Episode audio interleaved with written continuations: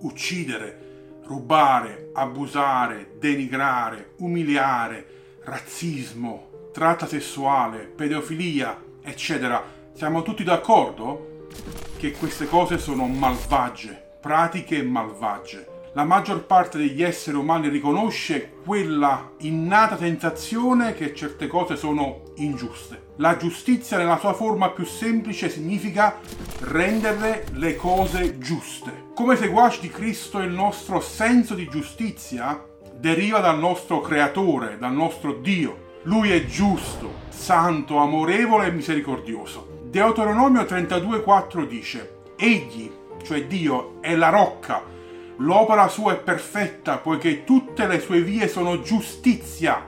È un Dio fedele e senza iniquità. Egli è giusto e retto.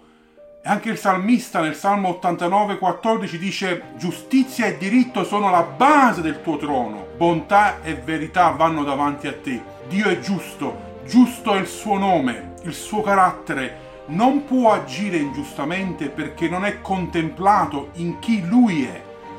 Cercare la giustizia significa seguire le orme di Dio per rendere le cose giuste.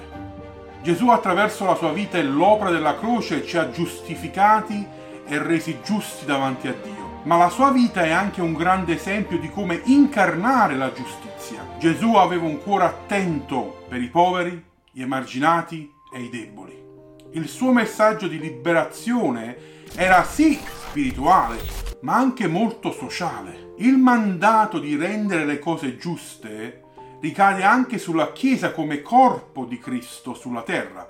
Siamo chiamati ad agire di fronte al male. Il mandato è semplice. Isaia 1, 16, 17 dice lavatevi, purificatevi, toglietevi davanti ai miei occhi la malvagità, togliete davanti ai miei occhi la malvagità delle vostre azioni, smettete di fare il male. Imparate a fare il bene, cercate la giustizia, rialzate l'oppresso, fate giustizia all'orfano, difendete la causa della vedova. In questi ultimi giorni sentiamo in tv, giornali, social network spesso la parola giustizia sociale. Tim Keller lo spiega chiaramente. In ebraico ci sono due parole usate oltre 200 volte nell'Antico Testamento per esprimere il concetto di giustizia. La prima è mishpat. Il suo significato più elementare è trattare le persone in modo equo. Ma mishpat significa molto di più della semplice punizione per aver commesso un reato o un errore.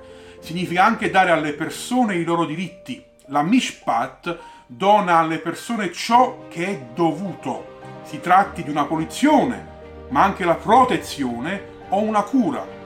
La seconda parola è tzadeka, perdonate la pronuncia.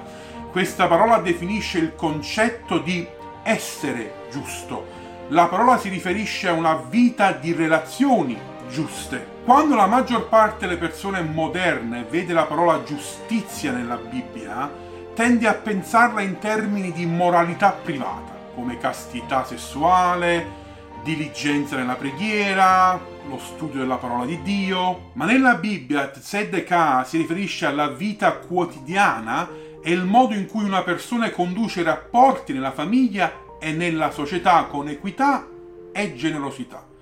Non sorprende quindi scoprire che Tzedekah e Mishpat sono spesso abbinati nella Bibbia. Quindi la giustizia biblica è sì punire i trasgressori e prendersi cura delle vittime, ma significa anche lottare senza violenza per vivere nel modo giusto con tutti. Pertanto, sebbene Tzka Deka riguardi principalmente l'essere in una giusta relazione con Dio, la vita giusta che ne risulta è profondamente sociale. Per noi cristiani inizia nel vedere tutti gli esseri umani di pari dignità e valore.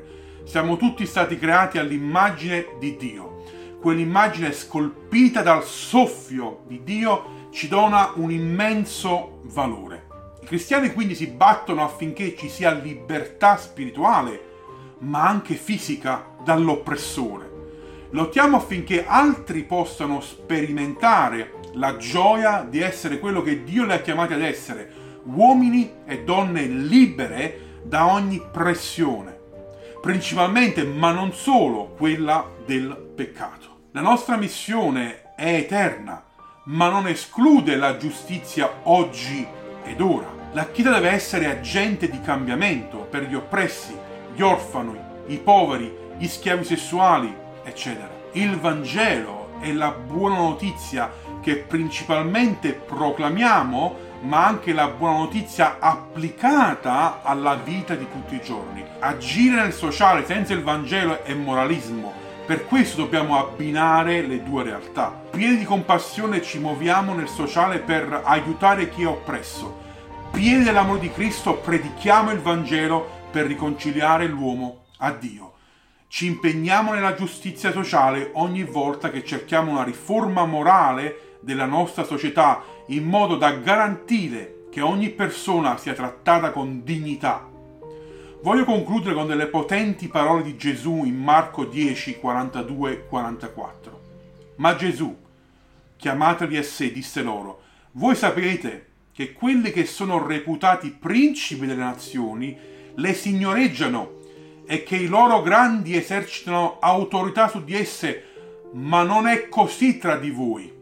Anzi, chi vorrà essere grande fra voi sarà vostro servitore. E chiunque tra di voi vorrà essere primo sarà servo di tutti. Ciò che sta accadendo nel mondo dovrebbe spezzarci il cuore e farci cadere sulle ginocchia in preghiera non ci vuole molto a guardarmi allo specchio della mia anima e riconoscere che le stesse cose che vedo così chiaramente negli altri, le vedo anche in me, dentro di me. Potrei pensare a me stesso non come un razzista, ma se sono sincero e se siamo sinceri, ho spesso amato meno gli altri, non riuscendo ad amare come Gesù ci ha chiamato ad amare. Alcuni semplicemente per il loro aspetto, il modo in cui parlano o si vestono, la loro cultura o nazionalità. Per questo bisogna ravvedersi e cercare la giustizia.